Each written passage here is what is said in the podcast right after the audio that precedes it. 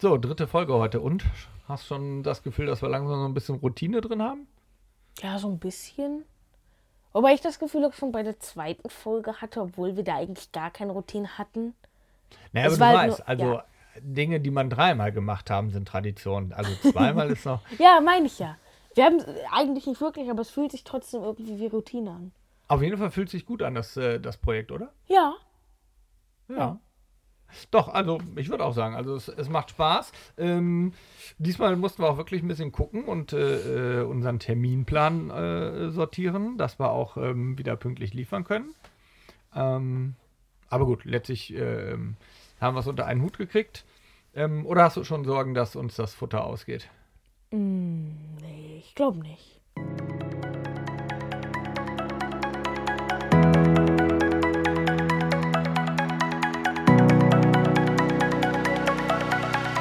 So, und damit äh, begrüßen wir euch auch zu Folge Nummer 3 von Radio Brick Troopers, dem Vater-Sohn-Podcast rund um Lego Star Wars Modelle.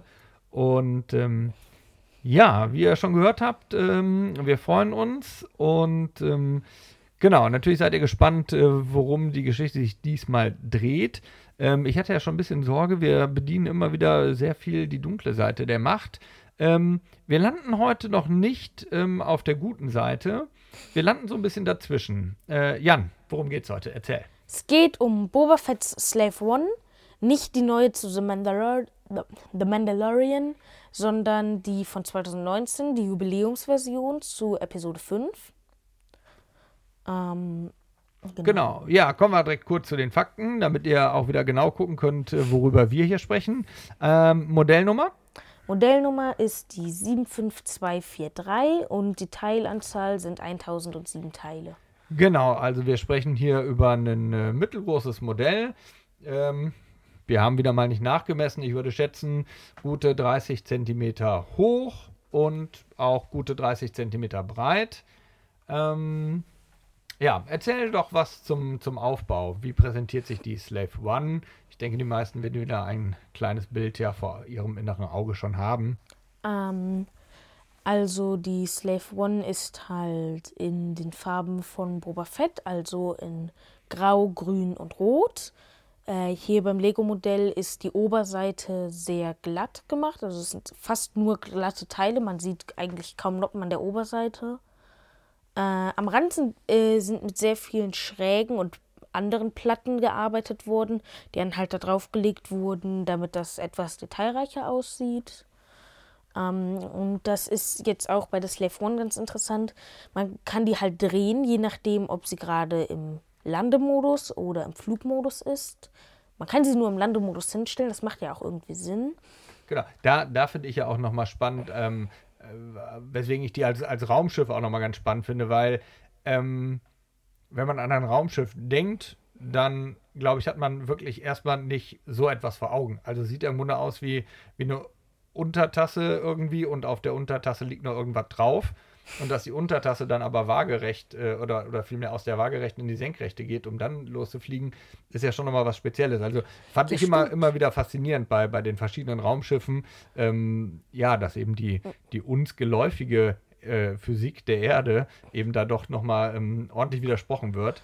Ähm, das finde ich da, ja, ist ja schon auch so das Besondere und ich finde es eigentlich ganz gut umgesetzt dann auch. Also ich finde auch, das sieht aus wie so, ein, wie so eine Untertasse eben, wie du gerade auch schon gesagt hast. Und da drauf ist dann halt aber so ein klassisch, kl- klassisches Star Wars Raumschiff gelegt, das eher so flach ist mit so zwei Flügeln und vorne einem großen Cockpit. Und das finde ich ganz interessant. Äh, aber weil man es eben auch drehen kann, äh, mussten die da ein paar Sachen anders machen. Also erstmal äh, wurde die Unterseite tatsächlich gebaut. Also da sieht man die Düsen und auch ein paar Rohre.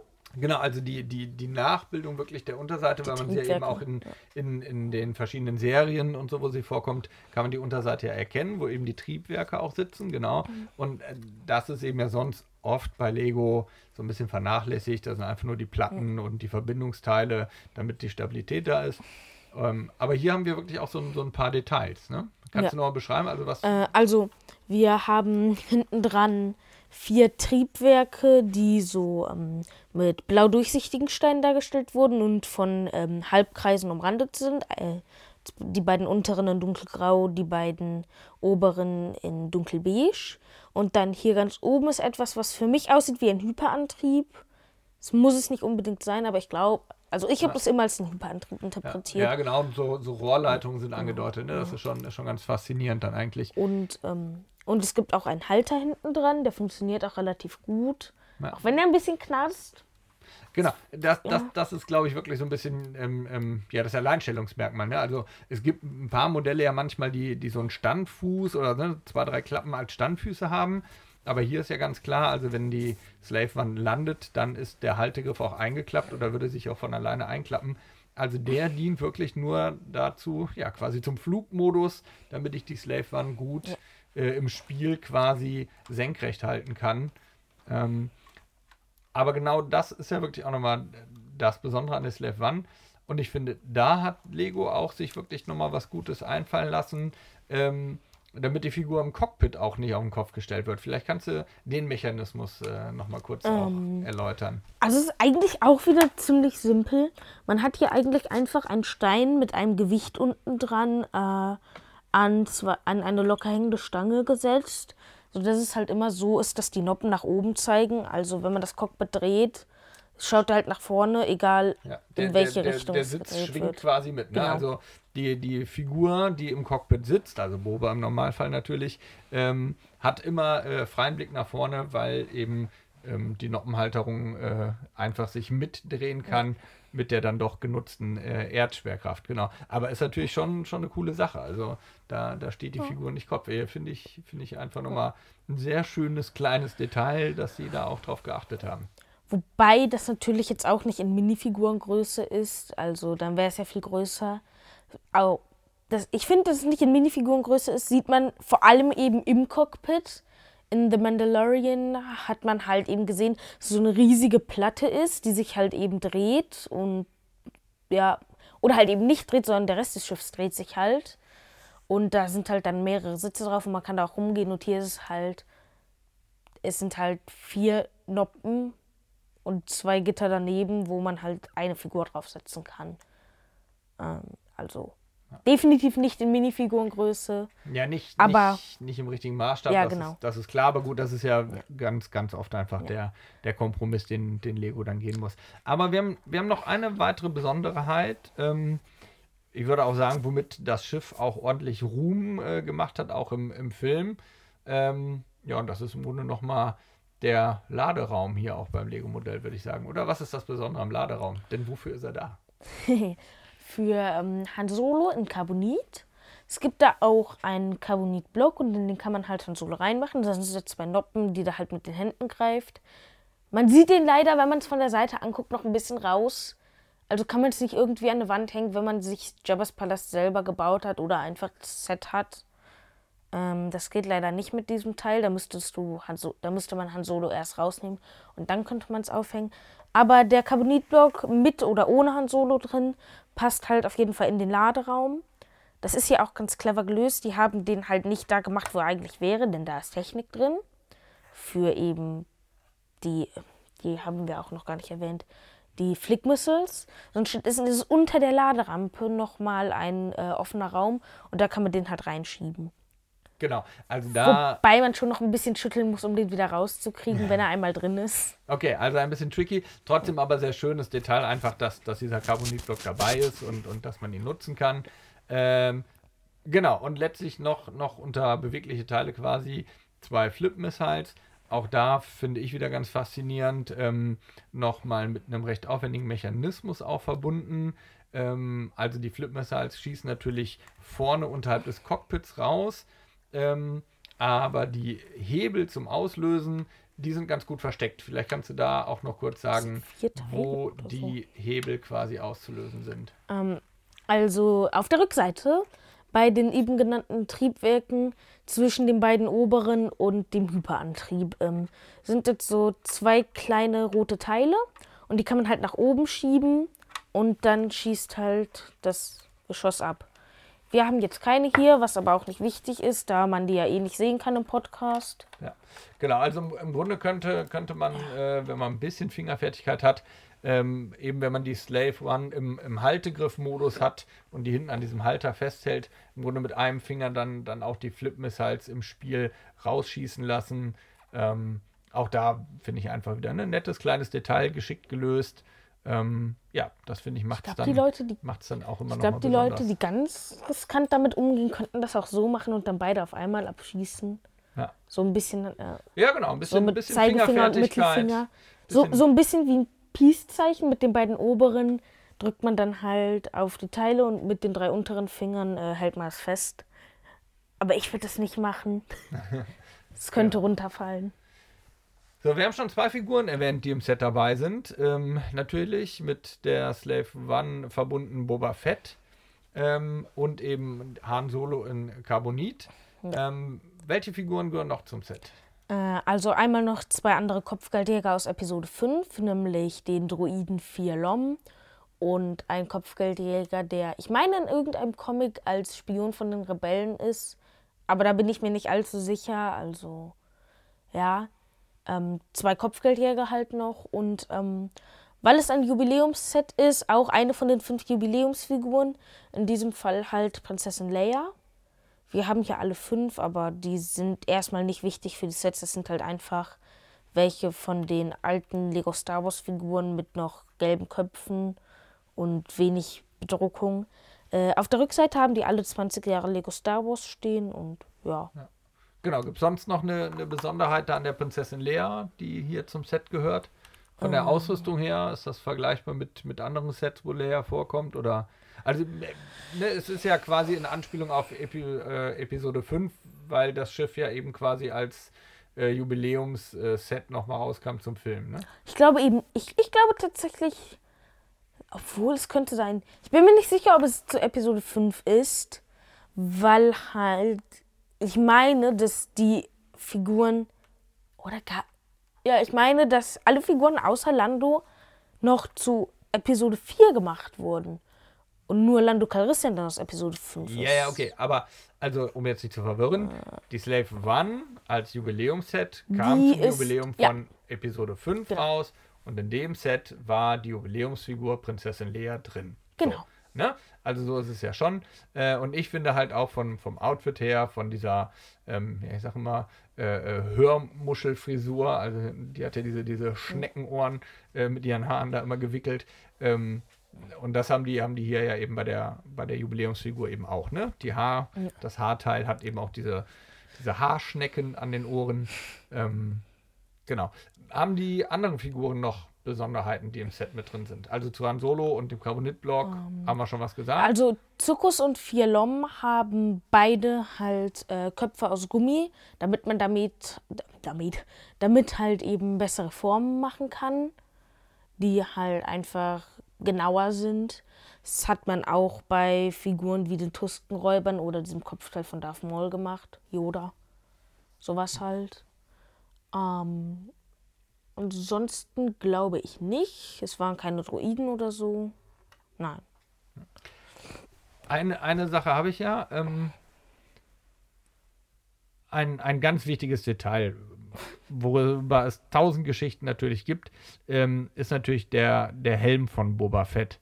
Ähm, und wenn ich das aber hier auch an der Figur richtig sehe, also Lego hat jetzt keine echte Delle reingemacht. Aber wenn ich, wenn ich richtig sehe, ist die Lackierung schon tatsächlich so, dass sie, dass sie durch, durch die Lackierung versucht haben, die Delle anzudeuten. Ne? Ja, genau. Richtig? Also der Aufdruck soll diese Delle darstellen. Da ist so ein silberner Halbkreis. Ähm, die Delle wurde. Es gibt jetzt keinen kanonischen Ort, wo die Delle herkam, aber in einer gestrichenen Clone Wars Folge ähm, war das halt von Cat Bane und Boba Fett. Die haben sich da duelliert.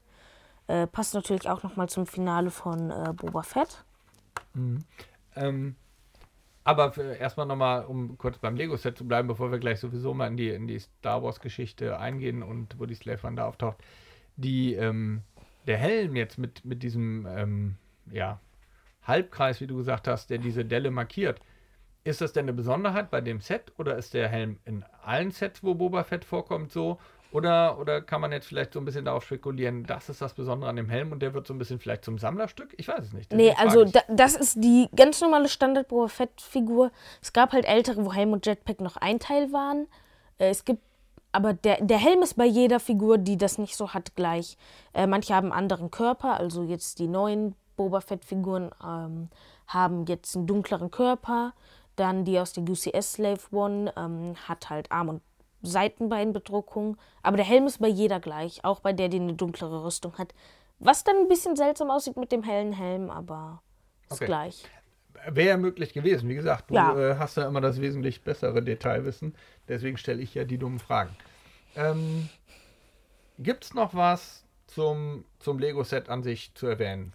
Fehlt noch was? Hast du noch was, wo du hm. sagst, da sollten wir noch kurz drüber sprechen, was Lego angeht? Ich würde sagen, da gibt es nichts mehr, um drüber zu sprechen. Äh, nur eine Sache, die ich noch äh, anmerken würde.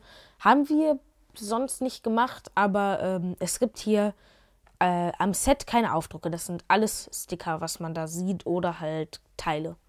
Ja, okay. Und wenn wir, ich glaube, wir hatten es in der Folge zumindest, in der ersten Folge zumindest, in der zweiten Folge haben wir es, glaube ich, vergessen, für die Umsetzung des Lego-Modells zum Original welche Schulnote wird sie geben? Wie gut findest du die Umsetzung bezüglich der Details, der Technik, die sich hat Lego einfallen lassen? Was für eine Schulnote würdest du Lego geben für die mm. Umsetzung? Also an sich finde ich das ziemlich gut gemacht. Ich finde es ein bisschen schade, dass die hier zwar angedeutet haben, glaube ich, also ich glaube, das soll das andeuten, dass es da halt diese seismischen Bomben gibt, die eben so bekannt sind, aber es da halt nicht irgendeine Klappe gibt, auch wenn das glaube ich, recht einfach zu machen wäre. Also wenn man das abnimmt, ist da, glaube ich, noch genug Platz, um eben, dass man hier irgendwo einen Schalter drückt und dann geht das hier auf und dann fällt das da raus. Äh, das haben die leider nicht gemacht. Ich glaube, das wäre möglich gewesen. Den Halter äh, hinten dran und die Flickmuscles, wie die sozusagen versteckt sind, falls man es irgendwo hinstellen möchte. Also erstens halt, dass sie unten dran sind und zweitens aber auch, wenn man es irgendwie durch einen Ständer so hinstellt, man bemerkt jetzt nicht wirklich. Mhm. Finde ich sehr gut. Äh, ich würde generell irgendwie äh, von Schulnoten eine 1 minus geben. Also ich finde es sehr gut, nur das kleine bisschen fehlt. Ja. Ja. Ein, ein kleines Etwas darf immer gerne fehlen. Ja, prima. Ähm, ich persönlich find, finde auch, aber wie gesagt, ich stecke da auch gar nicht so weit in der Materie drin wie du.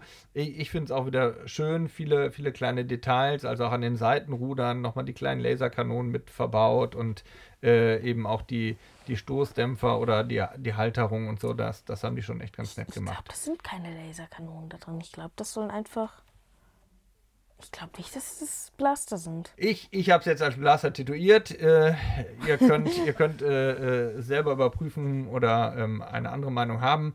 Ich habe es jetzt so tituiert. Ähm, aber kommen wir ähm, dann äh, jetzt mal zur Star Wars Geschichte.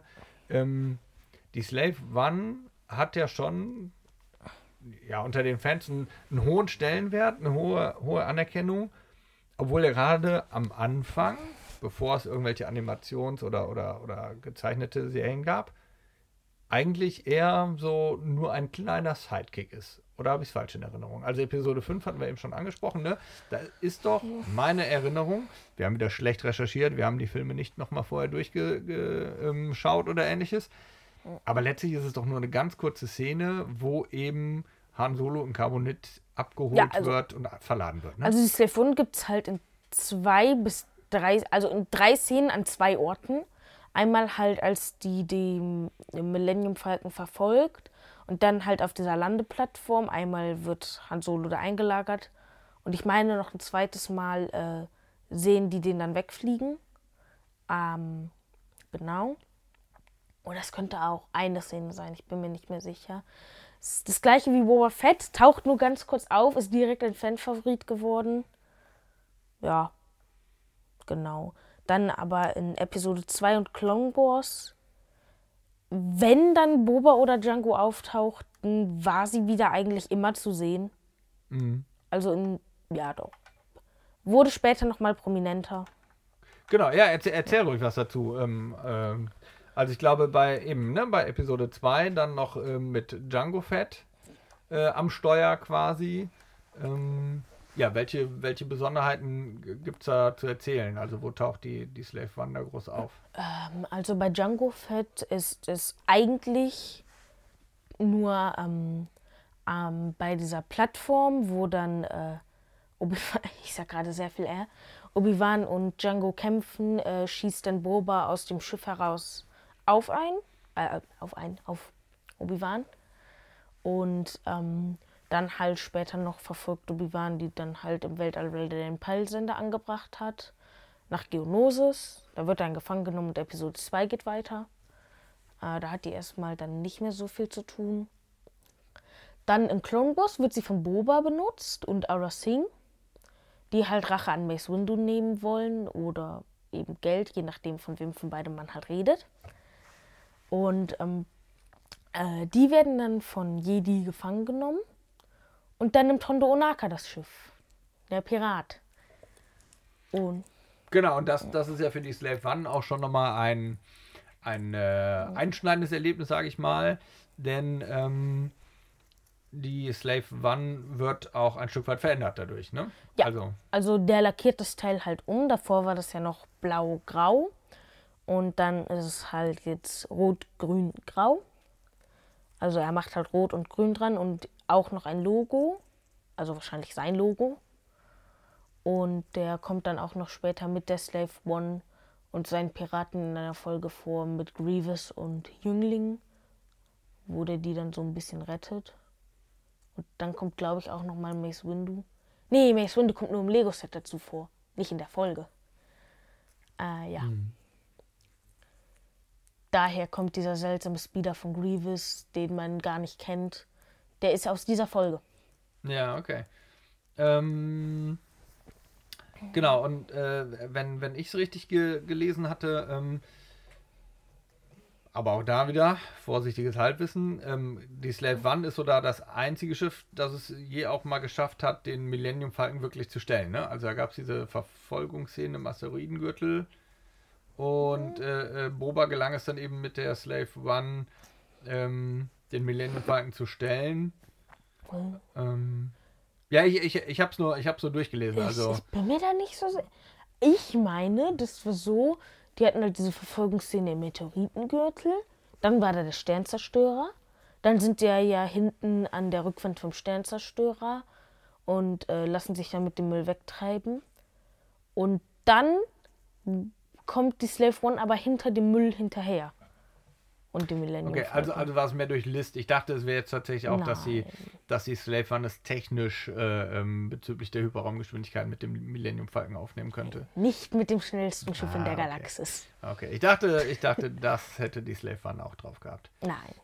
Ähm, ja, dann ähm, eigentlich waren wir eben bei, bei, der, bei der Farbe. Ähm, Hondo Onaka hatte, hatte die Slave One dann eben umlackiert in die Farben, wie wir sie eben auch im Set haben, das Rot, das dunkle Grün und das grün, grün silberne. Ähm, und das wiederum war ja auch ausschlaggebend dann nochmal für Boba Fett, beziehungsweise für die Rüstung von Boba Fett, ne? Ja, also ähm, er hatte die Rüstung nach der Slave One. Ich weiß nicht genau, wie er die zurückbekommen hat. Aber, oder halt während Hondo die hatte, aber das halte ich für eher unwahrscheinlich dass das jetzt durch Zufall beides die gleichen Farben hatte. Also müsste er die Rüstung dann nach der Slave One designt haben, wie die halt eben umlackiert wurde. Was ich ein bisschen seltsam finde, ich finde, das passt nicht so ganz, nachdem sie ihm gestohlen wurde, dass er sich dann halt danach richtet, was die Farben angeht. Aber ähm, danach wurde die Rüstung dann wahrscheinlich designt, ja. Gut, viel, vielleicht hat ihn einfach das, das Design überzeugt und äh, ähm, daraufhin äh, hat, er, hat er die Farben übernommen oder Hondo hat äh, unbe, unbewussterweise genau den, den Stil getroffen, den, den Boba bevorzugt. Oder, ähm, oder die Rüstung war eh schon an Bord, die von Django. Und dann hat Hondo die einfach mitlackiert und Boba hat die dann einfach genommen, weil er keine Farben hatte. Ähm, oder auch das, vielleicht wurde sie von Hondo da auch direkt mitlackiert. Oder, oder, oder. Ja, es ähm, gibt viele Möglichkeiten. Also die, die, die Details, ähm, die haben wir dann auch eben nicht, nicht immer bis ins Letzte recherchiert. Seht es uns nach. Ähm, ja, aber auch in der jüngeren ähm, äh, Zeit äh, war die Slave One oder ist die Slave One äh, wieder, wieder Wieder. aufgetaucht. Ähm, nein, aber ähm, müssen wir natürlich auch kurz ansprechen auf den äh, jüngeren Veröffentlichungen bei Disney Plus. Ähm, sowohl im Mandalorian taucht sie Aha. auf, als eben auch Book of Boba Fett. Aber fangen wir vielleicht an beim Mandalorian. Wo, wo und Ähm, wie ist sie da zu sehen? Also in The Mandalorian ist sie erstmal nicht so wichtig. Es ist eigentlich einfach nur ein Transportschiff, weil halt eben die Razor Crest äh, zerstört wurde und sich dann halt Boba Fett und Mando verbündet haben, weil der seine Rüstung wieder zurück hat. Und ja, dann fliegen die damit halt rum und ja, das war es eigentlich schon in The Mandalorian. Aber, aber sie taucht halt auf, ne? Aber sie das ist taucht das halt auf. Sie hat keinen besonderen Einsatz, aber sie ist mit dabei. Genau. Und in The Book of Boba Fett ist sie dann schon etwas wichtiger, zumindest in den Flashbacks. Da ist ja einer der Hauptgründe, warum er, ähm, warum er in den Palast will, eben um die Slave One zurückzukriegen. Um dann eben seine Rüstung zurückzukriegen. Die er dann im Salak besucht. Was seltsam ist. Ich meine, er müsste sich daran erinnern, dass er das ja nur durch die Rüstung rausgeschafft hat. Aber er sucht die Rüstung halt mit der Slave One im Salak. Äh, die fliegen da schon fast rein und dann kommen die halt aber trotzdem noch raus. Mit eben einer seismischen Bombe, damit man die auch nochmal schön sieht. Ja, die, die Specials müssen dann schon zum. Einsatz kommen. Äh, Finde ich vollkommen richtig. Also ähm, alles, alles äh, muss äh, seinen berechtigten äh, Raum finden, auch in, auch in der jüngeren Serie. Ähm, genau, nee, aber das ist ja schon auch ein, ein ganz prominenter Auftritt dann eigentlich. Ähm, worüber man sicherlich diskutieren könnte, wäre nochmal The Book of Boba Fett äh, als, als Gänze. Weiß ich nicht, willst du einen Satz zur Serie sagen, ohne jetzt groß ins Detail zu gehen? Ähm, ohne jetzt groß ins Detail zu gehen. Es gab ja zwei Folgen, die sich eher auf The Mandalorian fokussiert haben. Die fand ich tatsächlich besser als jede Folge mit Boba. Vor allem als Folge 3. Ja, gut, Folge, Folge 3 würde ich auch sagen, war etwas speziell. Ähm, gut, Book of Boba Fett ist jetzt eine jüngere Serie. Mehr Spoilern tun wir mal noch nicht. Äh, schaut sie euch gerne an. Ähm, zum Anschauen ist sie auf jeden Fall, äh, taugt sie auf jeden Fall oder ist, ja ist, sie, ist sie trotzdem ein Muss, das ist gar keine Frage. Äh, ich habe ja eben schon Ähm, gespoilert. Ja, ja, wir, wir spoilern immer. Also wir gehen eh nach wie vor davon aus, wer, wer uns zuhört, kennt die Geschichte an und sich auch schon oder ist mit der Geschichte wa- im wa- weitesten schon ganz gut vertraut.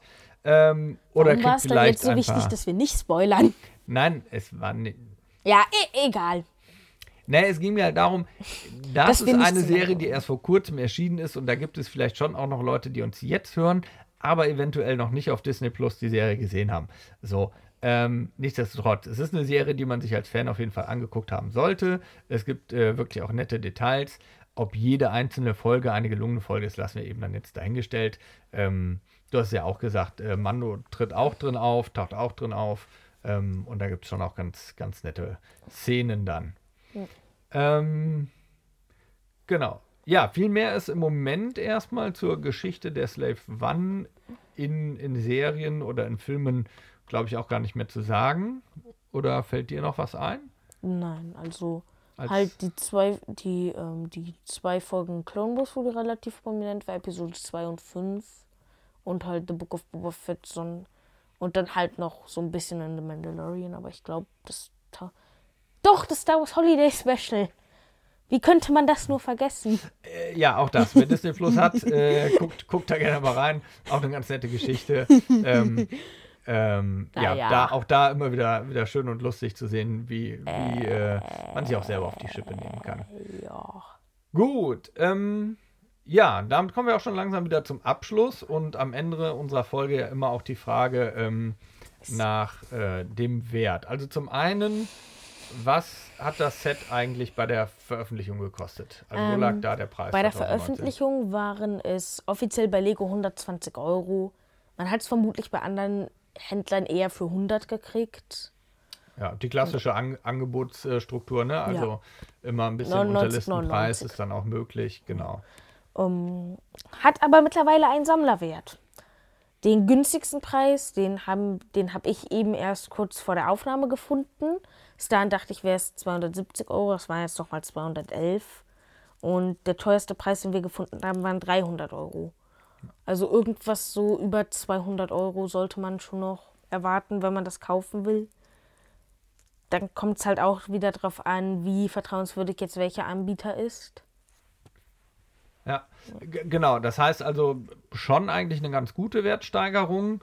Ähm, das, das auf jeden Fall. Ähm, weißt du zufällig irgendwas über die Stückzahlen? War, war die begrenzt oder waren allgemein diese Jubiläumsauflagen Nee, ähm, also Auflagen die, begrenzt? die, die waren als ganz normale Sets rausgekommen. eigentlich schon auch Massenware? Es wäre auch ein bisschen blöd für, von Lego und auch für Lego, wenn die das begrenzen würden bei eben Sachen, die Jubiläum sind für einen der ähm, meistgemochten Star Wars-Filme und dann auch noch die großen Sachen, die sich wahrscheinlich aber trotzdem die meisten Leute kaufen werden. Nee, also das war nicht äh, limitiert. Finde ich auch gut, sonst hätte ich es wahrscheinlich nicht bekommen. Genau. Also das heißt, wenn, wenn ihr heute auf den gängigen Plattformen guckt, ähm, müsst ihr schon damit rechnen, dass ihr, dass ihr eben heute eine Schippe drauflegen müsst für diese Jubiläumsvariante. Ähm, haben wir vorhin gar nicht drüber gesprochen. Gibt es denn noch andere Modellsets mit der Slave One? Ja. Wenn ja, wie viele? Äh, wie viele? Ich, ich würde sagen so fünf bis sechs. Äh, es gibt einmal die ganz alte, dann gibt es die von Django. Dann kommt die auch noch in der Cloud City mit, aber das ist eher ein Minimodell. Also man kann schon noch Boba reinmachen, aber es ist sehr klein. Äh, dann gibt es die UCS Slave One. Diese hier und eben die aus The Mandalorian. Ja, ich meine, das müsste es gewesen sein. Genau. Und ich habe jetzt von den ganzen Sets keine Vorstellung, aber ähm, du wahrscheinlich, so wie ich dich Ja. kenne. Von daher, wo würdest du sagen, also vielleicht neben der UCS, ähm, wo ist die, die beste Umsetzung? Wo Haben wir, haben wir die hier? Neben der? UCS würde ich tatsächlich sagen, die hier, wenn man jetzt von Django Slave One redet, muss es die einzige Django Slave One sein. Das heißt, da ist sie auch bei dem Django-Set, ist sie dann wahrscheinlich eben auch noch in Silber gehalten und nicht in Da, da ist die in hellgrau und Hellgrau, blau. Das ja. ist aber auch noch komplett aus Technikteilen gebaut. Also es sieht Mhm. nicht besonders gut aus. Aber es ist halt das Einzige, was man von Django Slave One hat. Also ist es automatisch die beste. Wobei es Gerüchte gibt, dass wegen äh, Episode 2 Jubiläum. Nee, doch, Episode 2 Jubiläum ähm, bald eine neue Django Slave One rauskommt. Genauso wie ein paar andere Sets. Ähm, die wäre dann wahrscheinlich die neue beste Slave One, es sei denn, sie machen es gleich wie mit The Mandalorian und machen den Preis runter und dafür die Größe runter. Dann sieht es wieder nicht so toll aus. Okay, also das heißt, da können wir, können wir eventuell noch was erwarten. Aber, Ja. wenn, aber wenn die von Django ähnlich groß sein wird wie die, werden die sich natürlich mit der Bautechnik auch nochmal verbessern und dann wird es wahrscheinlich die neue beste Slave One sein, neben der UCS halt. Ja.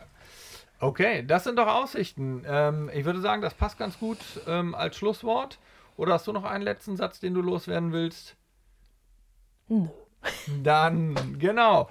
War es das auch für heute mit allem Wissenswerten, zumindest was wir dazu beitragen konnten von uns, zur Slave One, dem Lego-Set 75243 mit 1007 Teilen. Ähm, wir sagen wieder Danke fürs Zuhören, hoffen, es hat euch gefallen. Wenn ja, lasst gerne ein Abo da. Ähm, und natürlich auch gerne die Einladung, ähm, bewertet uns, schreibt uns Rezensionen oder so auf ähm, eurer Podcast-Plattform, auf der ihr uns hört. Freuen wir uns auf jeden Fall drüber, über ein wenig Feedback auch und sagen vielen Dank fürs Zuhören und wir hören uns beim nächsten Mal bei Radio Brick Troopers. Vielen Dank und tschüss. Tschüss.